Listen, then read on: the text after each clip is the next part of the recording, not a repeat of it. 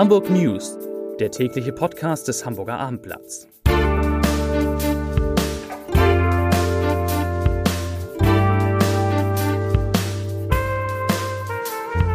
Moin, mein Name ist Lars Heider und heute geht es um einen Polizeieinsatz im Haus von Christina Block und im Hotel der Familie. Weitere Themen?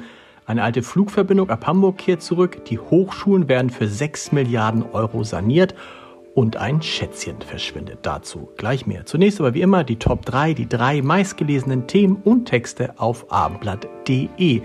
Auf Platz 3 Toter im Yachthafen, Polizei sucht Hinweise. Auf Platz 2 Ganztagsbetreuung an Schulen, was Eltern wissen müssen. Und auf Platz 1 Villa und Hotel durchsucht, so reagiert die Familie Block. Das waren, das sind die Top 3 auf abendblatt.de. Die Staatsanwaltschaft hat heute Morgen bestätigt, dass sie wegen des Verdachts der Entziehung Minderjähriger gegen die Unternehmerin Christina Block ermittelt. Deshalb durchsuchten Polizisten in Zivil unter anderem das Wohnhaus vom Block und ihrem Lebensgefährten Gerhard Delling im Nordosten der Stadt. In aller Frühe fuhren die ersten Beamten vor der Villa vor. Es sollen diverse Gegenstände wie etwa Computer, Papiere, Drucker und Speichermedien beschlagnahmt worden sein.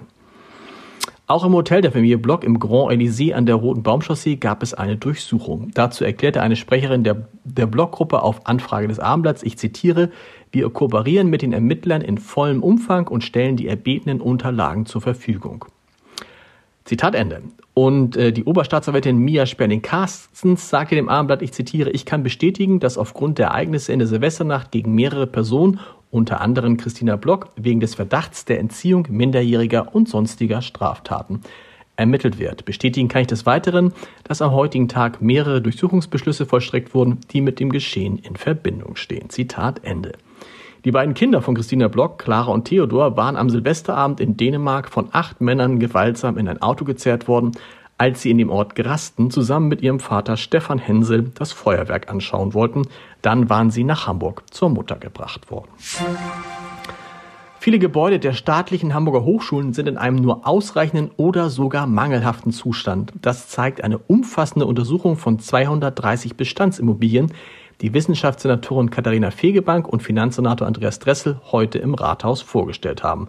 Damit gäbe es nun eine Grundlage für einen Sanierungsfahrplan, hieß es. Über die kommenden Jahrzehnte seien Investitionen von insgesamt rund 6 Milliarden Euro vorgesehen, so Fegebank und Dressel. Für die Universität Hamburg, die größte Hochschule gilt, die von ihnen genutzten Bestandsimmobilien sind in einem ausreichenden bis mangelhaften Zustand. Klingt nicht gut. Das Streckennetz des Flughafen Hamburgs kehrt nach längerer Zeit ein interessantes, interessantes Ziel zurück. Austrian Airlines werde von diesem Sonnabend an Hamburg einmal die Woche nonstop mit Klagenfurt verbinden. Das teilte der Airport heute mit. Die Flüge sollen jeweils um 13.35 Uhr starten und um 15.15 Uhr ist man dann in Klagenfurt. Austrian Airlines ist die einzige Fluggesellschaft, die diese Verbindung jetzt anbietet. Ein neues Direktziel ist Klagenfurt hingegen nicht. Es stand früher schon einmal im Streckennetz von Hamburg. Erstmals wurde die Route 2004 von HLX geflogen. Die Hohen Bleichen 26 in der Hamburger Innenstadt sind seit mehr als 20 Jahren der Standort von O Schätzchen. Dort hatte Peter O Schätzchen am 6. Juni 2003 sein Geschäft eröffnet, das auf 80 Quadratmetern Feinkost anbietet und bei Hamburgern wie auch bei Touristen sehr beliebt ist. Doch der Unternehmer wird am 17. Februar in seinem Stammhaus den Betrieb einstellen. Das bestätigte Peter Oschätzchen dem Hamburger Abendblatt. Er sagte, ich zitiere, die Schließung der Filiale an den Hohen Bleichen sowie des Online-Shops, der noch bis zum 11. Februar Bestellung annimmt, ist eine bewusste kaufmännische Entscheidung. Zitat Ende. Die steigenden Kosten, auch für den Wareneinkauf, das Kaufverhalten, die immer größer werdende Bürokratie und weitere Gründe hätten zu dieser Entscheidung geführt, so der Geschäftsmann weiter. Hamburg bleibt Oschätzchen aber erhalten, denn seit 19 Jahren gibt es auch eine Filiale im Alsterhaus und die will Peter Oschätzchen weiter betreiben. Der HSV ist auf der Suche nach der ersten Verstärkung für die Rückrunde fündig geworden. Die Hamburger verpflichten den Japaner Masaya Okugawa, 27 Jahre alt. Der offensive Mittelfeldspieler wechselte im Sommer erst nach dem Zweitliga-Abstieg von Arminia Bielefeld zum Bundesligisten Augsburg, kam dort aber nur zu zwei Kurzeinsätzen nach Einwechslung. In Hamburg will der Japaner wieder auf Spielpraxis kommen. Er soll bis Saisonende ausgeliehen werden. Und einen Podcast-Tipp des Tages, nein, mehr des Wochenendes habe ich für Sie natürlich auch noch. Haben Sie gute Vorsätze für das neue Jahr?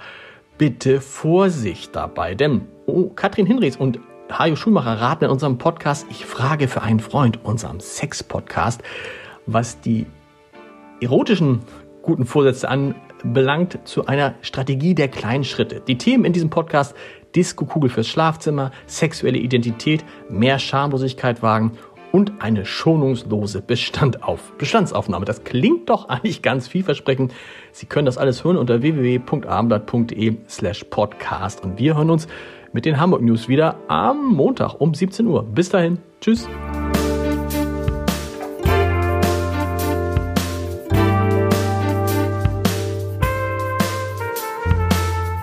Weitere Podcasts vom Hamburger Abendblatt finden Sie auf abendblatt.de slash podcast.